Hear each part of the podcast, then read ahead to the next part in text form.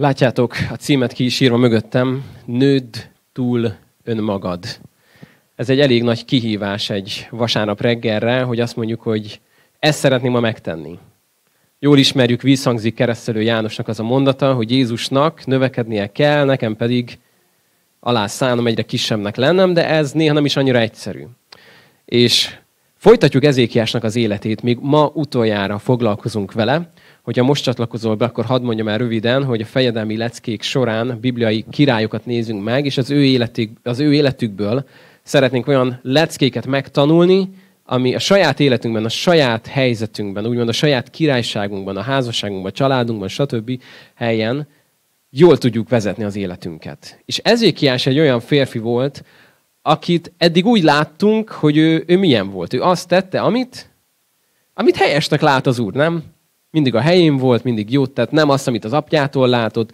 Megtisztította a templomot, helyreállította az Isten tiszteletet. Nagyon-nagyon szépen indult el minden, jött egy nagy támadás, egy Szanhéri Basszír király megtámadta őket, de ő Istenre nézett, imádkozott, és, és hatalmas győzelmet adott nekik az Isten. Sőt, amikor kiderült, hogy meg fog halni, akkor is az Úrhoz kiáltott, és az Isten még meg toldotta az ő napjait 15 évvel, látta visszafele menni a napot, meg ilyen nagyon meredek dolgokat is. És azt gondolnánk, hogy akkor úgy záródik az ő története, hogy ezért kiás pedig mindezek után, a hűségesen végkező dolgok után nyugodni tért őseihez. Az Úr magához hívta, és minden szép és minden jó. De sajnos az élete végéről még olvasunk egy történetet. Ami nem egy hatalmas nagy bukás, nem olyan, mint nem tudom más királyoknál, hogy hirtelen elkezdett bálványozni, meg nem tudom, lett vagy ezer felesége. Tehát nem ezt tette, de mégis van nála egy esemény, ami, ami nagyon-nagyon nagy felkiáltójál nekünk. Mert Ezékiás próbált mindig a helyén lenni, és mégis volt egy terület, ahol nagyon el tudott csúszni az élete. Úgyhogy ha van nálad Biblia, akkor több helyen is kikeresheted ezt a történetet, ugyanis ez a, meg írva a királyok könyvében is, de meg van írva Ézsajás könyvénél is, úgyhogy mi most Ézsajás könyvénél fogjuk felvenni a fonalatot. A 39. fejezethez lapoz, és elmondom röviden a bevezetőt, mert majd csak egy néhány részt olvasunk fel szó szerint. Az történik ugyanis, hogy amikor híre megy annak, hogy Ezékiás megbetegedett, majd meggyógyul, akkor protokollból különböző birodalmak küldenek hozzá ilyen kis képeslapot, hogy örülünk, hogy jól vagy, nem tudom, ez hogy nézett ki, de hogy felköszöntik, meg stb. Egyrészt ez, ez akkori etikett is, másrészt nyilván kicsit így beleláthatnak egymás életébe. És azt olvassuk a 39. fejezetben, hogy Meródek Baladán, Baladán fia levelet is, levelet is ajándékot küldött Ezékiás királynak. Ez a babiloniai király. Tehát az a király, aki, aki elég nagy fenyegetést jelent. A népre nézve, ő egy ilyen nagyon szép gesztust tett, és amikor elment ugye oda hozzá, akkor Ezékiás nagy örömmel fogadta őt, és hát adott nekik egy kis turisztikai látványosságot. Ugyanis fogta ezeket a követeket, és végig vezette őket a teljes palotán, a teljes kincstáron, megmutatta neki az összes katonai felszerelését, és ha bár nincsen leírva, de valószínűleg miért tette ezt? Miért, tett, miért tesz ilyet egy király? Kicsit dicsekszünk, nem? Ez, ez, ez, minden, ez megvan, megvan az emberben, nem? Ez a, ez, a, ez a hozzáállás, hogy kicsit úgy azért körül kóstoljuk a másikat, meg úgy pozícionáljuk magunkat, nem? Hogy én ki vagyok, te ki vagy. Uh, mindenhol megvan. Lelkipásztor konferencián, a bemutatkozás után tudod, mi szokott a következő kérés lenni? És mekkora a gyülekezeted? Hány, hányan járnak egy vasárnap? Na, hm, csak úgy kóstoljuk meg egymást. Te mekkora vagy, én mekkora vagyok. Ott van ez a kísértés, nem? Hogy, hogy egy kicsit valahogy azok, amik, amik nekünk vannak, azok valahogy minket meghatároznak, és akkor azok vagyunk, amik, amik, amiket birtoklunk. És valószínűleg Ezékiás belecsúszott ebbe a dologba, mert mindent megmutatott. Az utolsó utáni fegyvert és kincset, mindent kinyitatott, a bezárt ajtóknak a bezárt szekrényét is, mindent. És eljön hozzá Ézsaiás, és feltesz egy kérdés később, hogy hallom, hogy voltak nálad ezek a jó emberek, mit mutattál meg nekik? Ezékiás büszkén mindent. Mindent is. Még azt is, amit te nem is tudsz. Még azt is. És azt mondja majd Ézsaiásnak, és akkor itt szeretném, hogy a velem együtt ki tudnád keresni. Itt a 39. fejezetnél járunk, 5. verstől fogom olvasni azt, amit Ézsaiás mond. Akkor azt mondta Ézsaiás Ezékiásnak, halld a seregek urának beszédét. Íme eljön majd a nap, mikor mindazt elviszik Babilonba, ami a házadban van, és amit elődeid gyűjtöttek mindmáig. Nem marad meg semmi, azt mondja az Úr.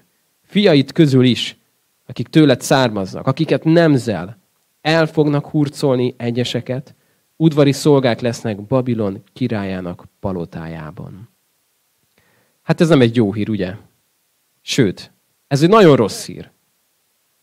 Azt várnád, hogy a következő mondat az körülbelül az lesz, hogy Istenem, csak ezt ne. És azt várnád, hogy úgy folytatódik ez a történet, hogy Ezékiás leborult, zsákruhát öltött, megtépte a haját, megtépte, megszaggatta a ruháját, és azt mondta, nem eszek, nem iszok, bőjtölök, és az Úr előtt vagyok szomorúságomban, hogy valami mégis más fele menjen ez az egész.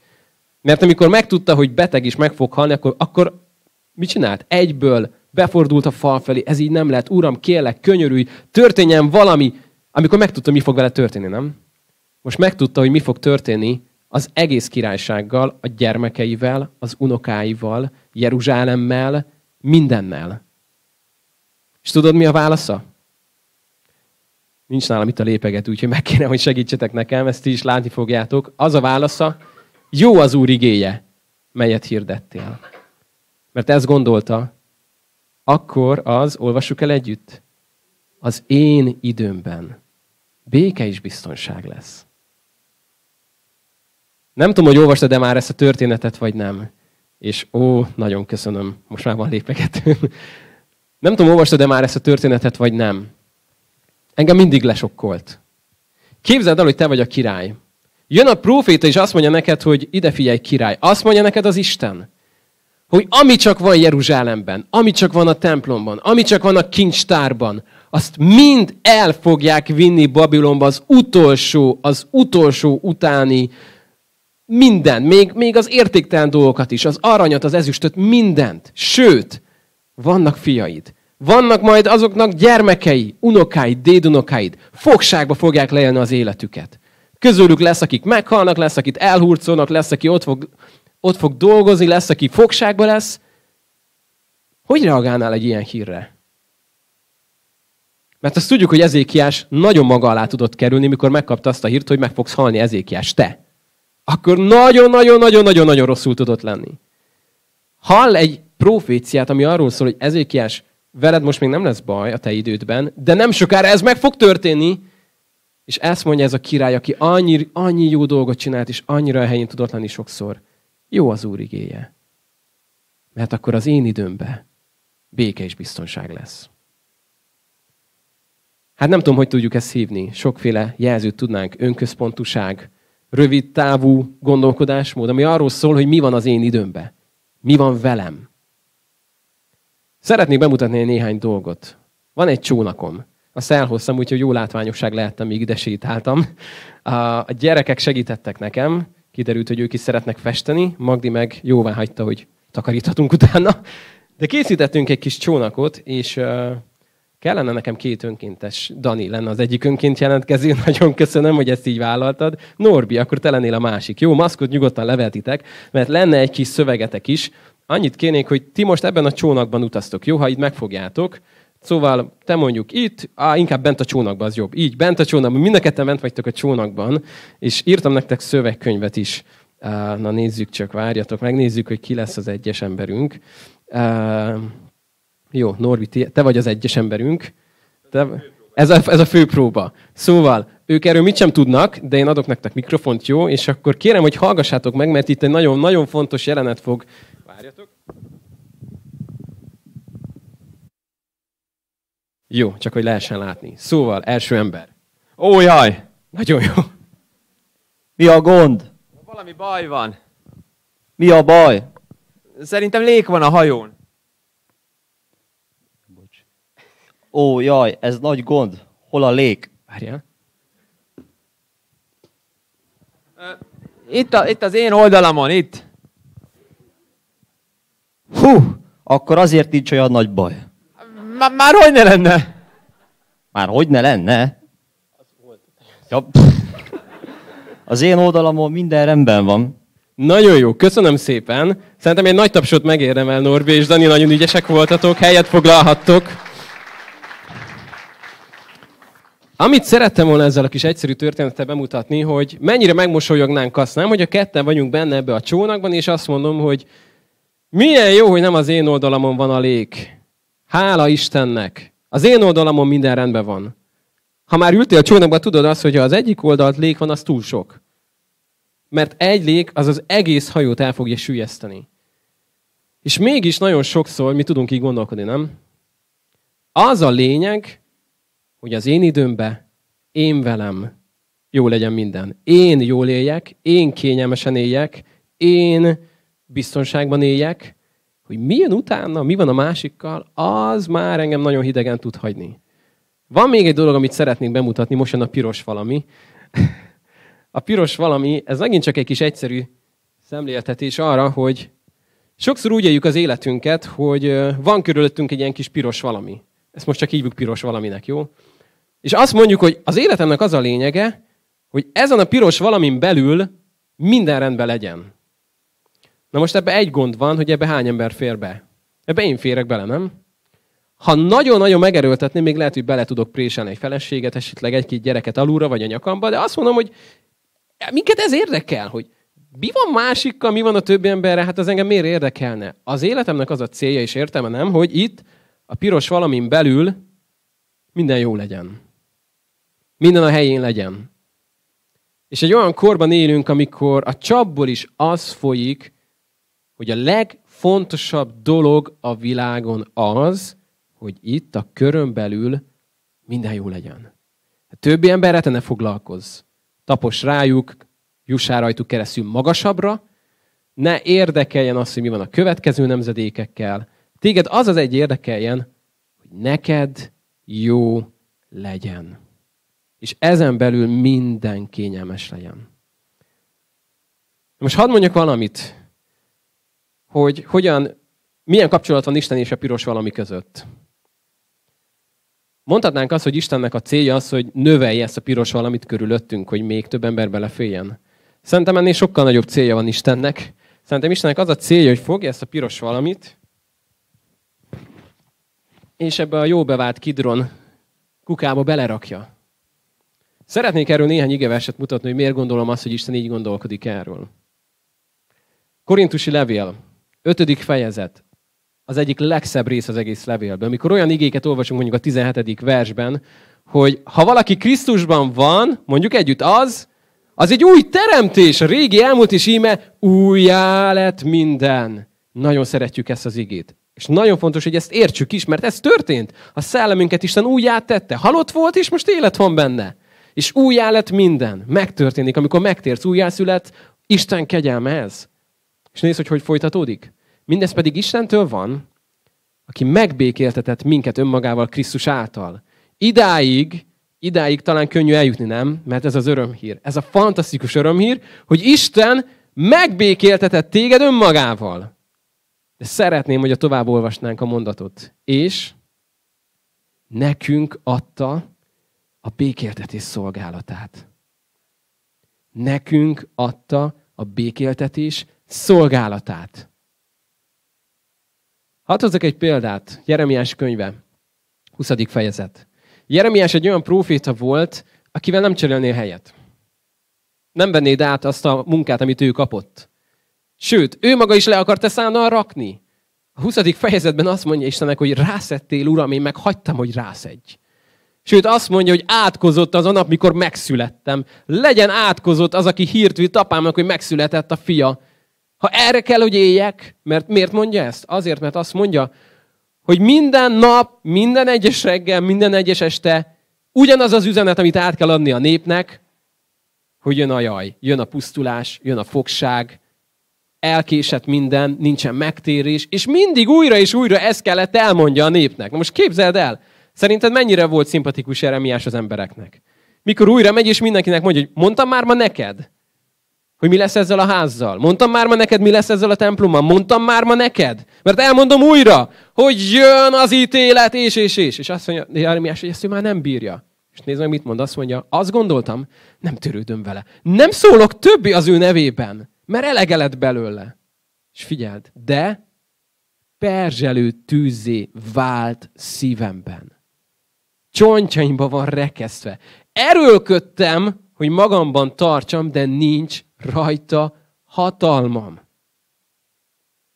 Nincs rajta hatalmam. Azt mondja Jeremiás, akkor mondom újra. Elképesztő, sok fájdalmat kellett neki átéljen. De azt mondja, hogy próbáltam, próbáltam lerázni magamról ezt a dolgot, hogy letegyem, hogy abba hagyjam, hogy csak én el legyek a saját kis kertemben. De azt mondja, nem tudom. Nem tudom, mert nincs rajta hatalmam. Nem tudom magamba zárni. Figyeld, mit mond Pálapostól. Kettő Korintusra visszamegyünk. Mert Krisztus szeretete, mit csinál? Szorongat minket. Krisztus szeretete szorongat minket. Tudod, mi a nagy különbség köztünk és Jeremiás között? Hogy ő azért akarta lerakni ezt a munkát, és azért akart búcsút inteni a melónak, mert azt mondta, én nem akarom újra és újra és újra és újra mindenkinek azt mondani, hogy jön az ítélet, és mind meg fogtok halni, meg mentek a fogságba. Nekünk ez az üzenetünk? Nekünk ezt kell elmondjuk? Tudod, mi a mi üzenetünk? Úgy hívjuk, hogy örömhír. Örömhír. Ez van ránk bízva. Ez máshogy hangzik, nem? Ez pont arról szól, hogy azt mondhatod el az embereknek, hogy figyelj, mondtam már ma neked, hogy a kereszten Isten megbékéltetett minket önmagával. Mondtam már ma neked, hogy van megoldás a bűneidre, hogy ki tudsz jönni ebből a függőségből. Mondtam már ma neked, hogy van reménység a tönkrement házasságodra Istenben. Mondtam már ma neked, hogy ő a gyógyító, hogy ő az orvosok orvos, hogy ő a szabadító. Szerintem Jerem, Jeremiás elcserélte volna az üzenetét erre. És akkor nem egy síró profétának hívták volna. Ő azt kapta, akkor azt kellett mondani, de nézzük, mi a mi üzenetünk. És azt mondja Pál, amikor folytatja, hogy azt tartjuk, hogyha egy meghalt mindenkiért, akkor mindenki meghalt, és azért halt meg mindenkiért, hogy akik élnek, azok, és figyeld a kulcsot, többé ne önmaguknak éljenek, hanem annak, aki értük meghalt és feltámadt. Szóval itt van ez a Jeremiás, akinek egy nagyon nehéz üzenetet kellett átadnia, abban közösek vagyunk, hogy nem ő magáért kellett élnie. Abban nagyon nagy a különbség, hogy mi a lehető legjobb hírt kell elmondjuk az embereknek, ő a lehető legrosszabb hírt kellett átadja az embereknek.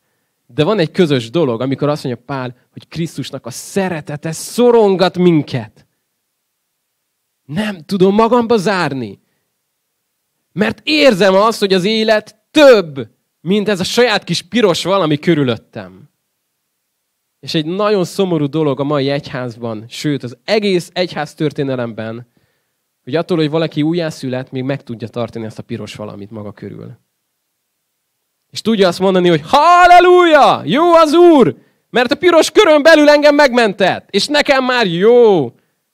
És megyünk a nagy piros valaminkkel, és nézzük, jaj, menni nyomorult ember, ú, az meg milyen csúnyán beszél, az meg hogy néz ki, annak meg milyen függősége van. Jaj, milyen jó megpihenni itt a piros körön belül, nem? Olyan jó, hogy itt minden rendben van. Hogy itt béke és biztonság van. Az én időmben, az én országomban, az én királyságomban.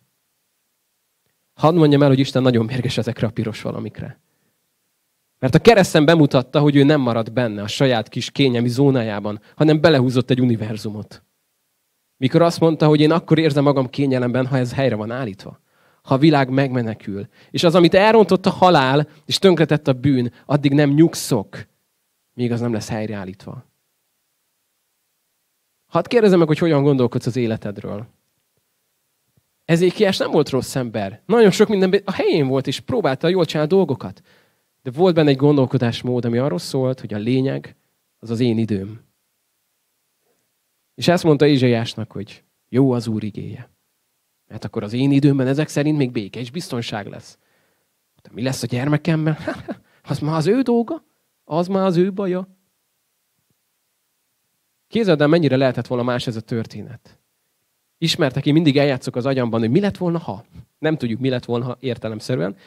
De képzeld el, mi lett volna akkor, ha Ezékiás itt úgy reagál, mint mondjuk egy Nehémiás. Nehémiás ha még nem hallottad a nevét, ő a fogságban élt, és ott szolgált a királynak a főpohárrakoként. És amikor megkérdezte a rokonoktól, akik visszajárogattak Jeruzsálembe, meg ott éltek, a romok közül, hogy mi újság van Jeruzsálemmel.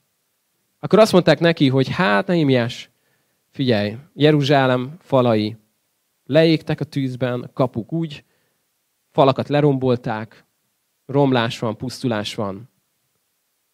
Ha Ezékiás lelkületével Neémiás mit mondott volna? Jó az Úr igéje. Mert legalább itt nekem békességem van. A király főpohárnoka vagyok, nem?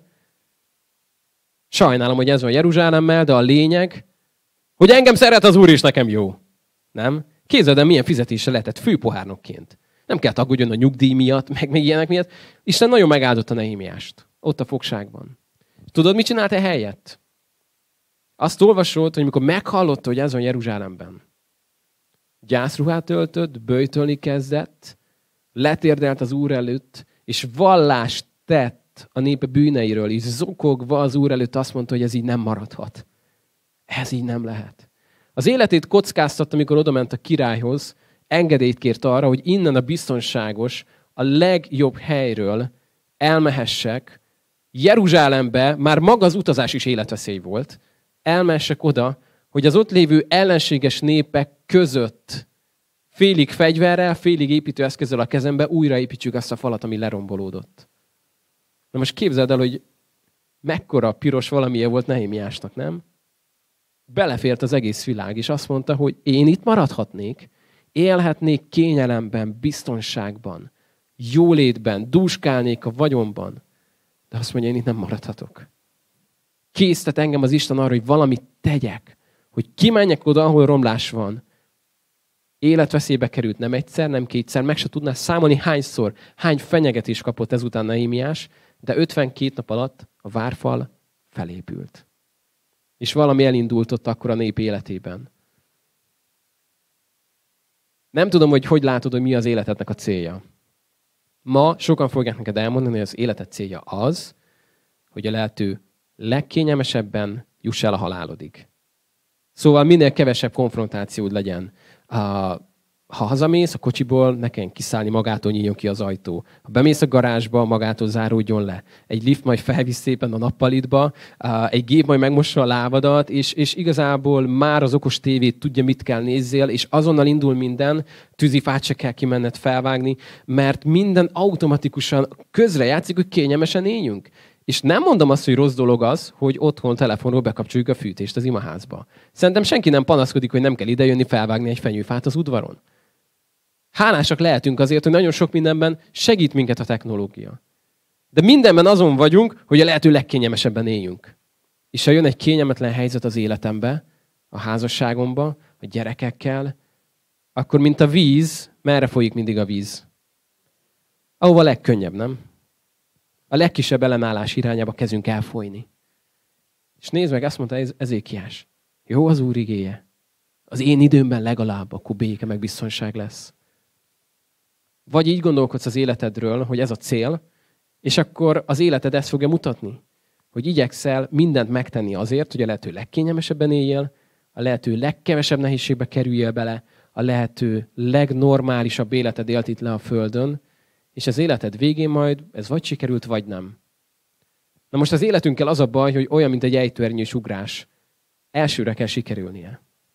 Nem fogod tudni az életed végén azt mondani, hogy hát ez nem érte meg így, kezdjük újra, máshogy fogom csinálni. Egy életed van. És arról döntheted el, hogy mi legyen a célja. Hogy mi az, ami meghatározza, hogy mi az, amire azt mondod, hogy na ez nagyon fontos lesz nekem az életemben, ezt meg alárendelem neki.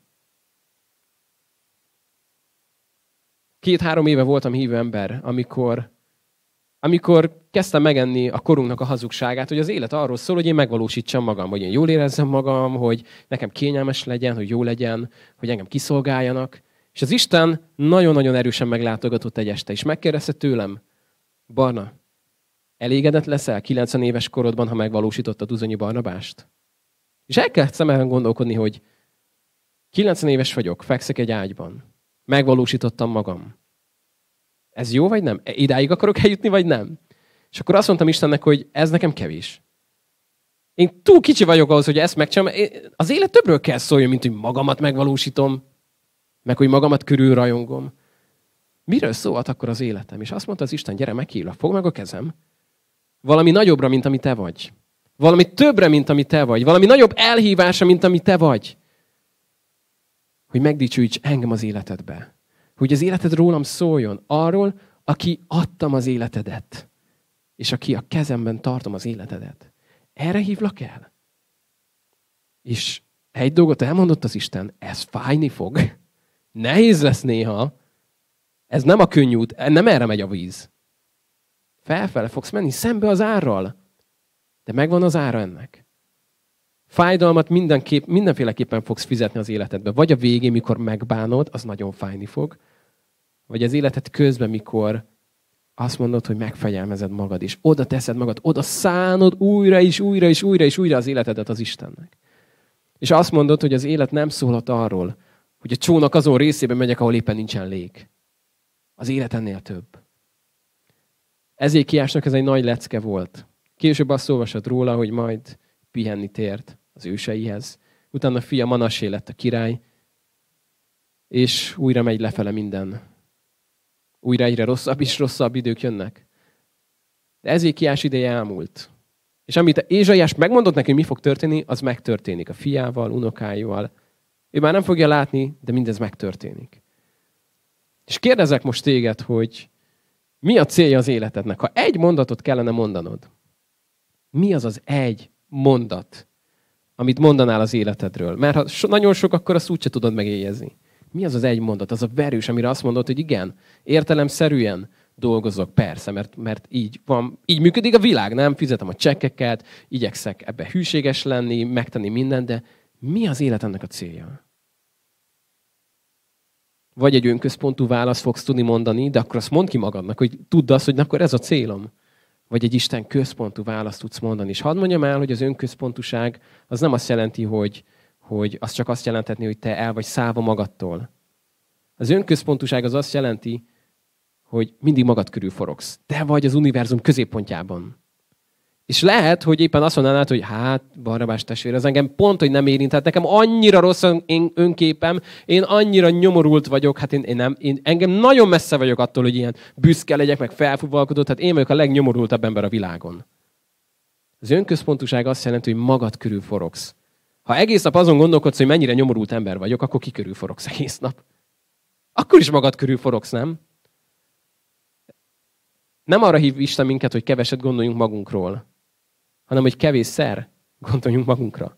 Érted a kettő közt a különbséget? Mert pont a hívő életednek egy nagyon fontos része megértsd azt, hogy ki vagy te Krisztusban. Hogy te nem egy nyomorult vagy, te nem egy áldozat vagy, hanem te ki vagy. A mennyei Istennek a gyermeke vagy. Királyi papságnak a része lettél. És, és gyönyörködik benned az Isten, a szeme fénye vagy. Új teremtés a régi elmúlt, és íme új lett minden. Hát ez pont nem az, hogy nyomorultak vagyunk, és szerencsétlenek, és magunkra vagyunk hagyva, és minden rossz. Ez pont azt jelenti, hogy Isten mennyi mindent elvégzett értünk. És utána meg meghív minket arra, hogy ezt értsd meg, tudjál így gondolkodni magadról, hogy te ez vagy, egy új teremtés vagy Krisztusban, és azt mondja Pál, hogy ő viszont azért halt meg, az az egy mindenkiért. Hogy ezek után azok, akik élnek, azok többé ne önmaguknak éljenek, hanem azért, aki értük meghalt és feltámadt. Az a este azt tudtam mondani Istennek, hogy pont ezt az igét olvastam. Hát ez már egy jó dolognak tűnik. Ez egy olyan cél, amit bevállalok. Kilenc évesen örülök, ha el tudom mondani majd, hogy ezt csináltam. Hogy nem önmagamnak éltem, hanem annak az Istennek, aki meghalt és feltámadt értem. Hogy erről szólt az életem. Nyilván megvan az élet helyzeted, éppen hol dolgozol, mit csinálsz, hol tanulsz, de van valami, ami minden meghatároz, hogy mire dobban a szíved. Mi az, ami azt mondod, hogy ez az, ami, ami az életemnek az egyik prioritása. Hogy azért akarok élni, aki értem meghalt és feltámadt. És foghatod ezt a piros valamit, ami eddig szépen körülhatárolta az életedet is, arra bátorítlak, hogy dob bele a kukába. Engedd azt, hogy elégesse az Isten. Mert ő nem ebbe gondolkodik. Mindenkinek van egy szép kis ilyen kis dodge és néha ütközünk egymással, megint belelépek a tiedbe, akkor te el az enyémbe. Azt mondja, hogy rag le, engedd el. Ő nem azért hagyott itt minket, hogy jól érezzük magunkat, hanem hogy a világot megmentse. És azt mondta, hogy én elküldelek titeket. Fény és világosság vagytok. Elküldelek titeket. Azzal a küldetéssel, amivel engem elküldött az Atya. Ennél nagyobb megtiszteltetés a világon nincsen. Erre hív téged az Isten. És bátorítlak ma arra, hogy tudd ezt vele megújítani. Mert ha egy dolgot megtanultam az életből, aznap este ezt a piros valamit beraktam a kukába, és tudod, mit csináltam néhány napra rá? hiányzott. És azt mondtam, hogy hát, az a kuka az mindig ott lesz, bármikor kidobhatom, de néha olyan jól esik felvenni, nem? És ide bemenni, és itt csak ellenni magam, jaj, de jó, megint végre, ez számít, amit van bent. És aztán Isten megint, megint, megint, megint, megint beszélt hozzám, én meg elkezdtem még jobban szűkíteni ezt a kört. Még jobban szűkíteni. Egyre kisebb volt. Mert minél kisebb a kör, annál jobb ott benne lenni, nem? Annál kevesebb dologgal kell foglalkozzál. És a végén azt láttam, hogy ebben a körben már csak én vagyok. És aztán elkezdtem megint egy kicsit engedni, és Isten meg megint azt mondta, tudod, dob bele oda megint. Engedd el. Mert nem arra hívtalak, hogy magad körül forogj. Megváltottalak, és becses vagy nekem. Gyönyörködöm benned. De arra hívlak, hogy te pedig bennem gyönyörködj. Nem magadban. Hanem gyere és gyönyörködj bennem, és ismerj meg engem, az élő Istent. És amikor ezt teszed, akkor arra a vasúti sínre lépsz rá, amire Isten alkotott téged. És azt fogod érezni, hogy igen, erre vagyok kitalálva. Erre, hogy az Istennek dicsőséget szerezzek. És jusson eszedbe ez a hajó. Nem számít, kinek az oldalán volt a lég, elsüllyedt, nem? És hogy a, van egy lék a családodban, van egy lék a kapcsolataidban, van egy lék valahol az életedben, akkor arra bátorítlak, hogy dolgozz rajta. És ne azt mondta, hogy hát, nekem a feleségemmel van baj, ő, ő, neki, ő, ő vele van mindig a baj, én rendben vagyok. Szeretném, ha megértenéd, hogy a feleségednél lék van, akkor mindkettőtök házasság el fog süllyedni. Ha férjednél lék van, mindketten meg fogtok fulladni. Mert egy hajóban neveztek. És erre hív ma az Isten téged. Hogyha kell, akkor azt mondod, jó, akkor most dolgozunk azon a léken, ami nem is az én oldalamon van, nem?